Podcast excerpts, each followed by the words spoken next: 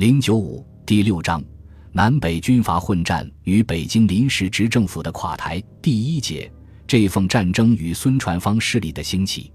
江浙战争后，由于国内外局势的急剧变化，江浙和平并未能持久，导致一九二五年内先后发生了第二次江浙战争和这奉战争。尤其是这奉战争后，孙传芳的势力范围迅速扩展到东南半壁，国内政治格局已发生巨大的改变。